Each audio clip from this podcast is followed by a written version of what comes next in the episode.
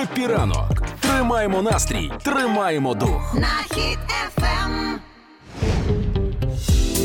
Отже, в Україні планують закривати кол-центри, але це не означає, що тепер, коли ви будете дзвонити через те, що у вас не працює інтернет, вам будуть казати, а все, ніхто не ніхто не відповідає вам. Все, нема кол-центру. Мається на увазі кол-центри, які е, займаються шахрайством, фінансовими пірамідами, фінансовими операціями незаконними тощо. Я вперше, мабуть, буду виправдовувати шахрайство, але ось ці кол-центри, які наймають людей на роботу. Так, почекай, мій знайомий, близький знайомий нещодавно теж розказував про цю роботу, що запрошували Він його. влаштувався?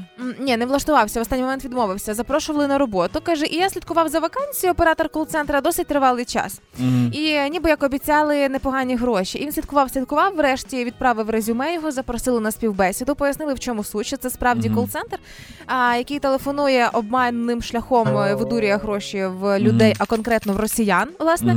Працювати віддалено не можна, а тільки на офісі. І він каже: Слухай, ну а, я розумію, що розводити росіян, і я не проти цього, але я ще розумію, що у випадку чого, якщо спецслужби а, накривають Увірвуться в офіс.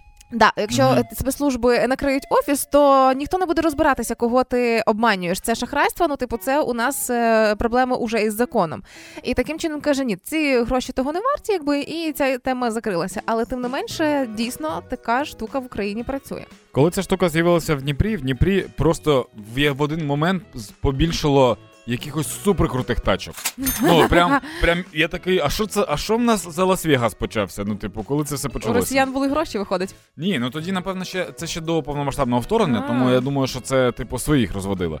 А Але- це фу. Да, але я думаю про те, що треба якийсь законопроект вже вносити, тому що дуже багато таких прецедентів. Ми колись з тобою розмовляли про те, що якийсь наркоділер або на Харківщині, або на Херсонщині, я не пам'ятаю вже, він накурив окупантів косяком з ртуттю. На Херсонщині, здається. На Херсонщині? Мгм. І там щось п'ятеро людей паралізовано назавжди. Ну, Ну, ти, ну, то круто. Ну, я, якби я був е, слідчим, я б Ага. прийшов такий, ти наркоділер? Він такий, так. Я подивився на окупантів такий.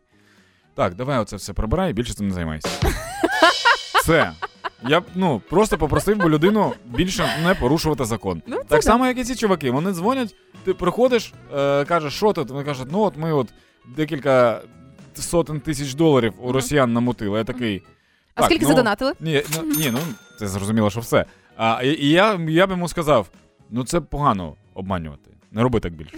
Все, це все покарання, яке можна придумати в цьому випадку. А потім раз на тиждень збиратися і найвеселіші розмови з росіянами слухати. Да? Ти ж теж ти ж теж працювала в кол-центрі Я колись. працювала в кол-центрі, я працювала, не розводила. Зараз спецслужби такі, так? Ні, ні, ні, я не розводила, я продавала інтернет. Ти розводила, ти продавала. Я продавала інтернет, а не А. розводила на гроші А, ти росіян. розводила на телекі, все, На добре. телеки і на комп'ютери, да.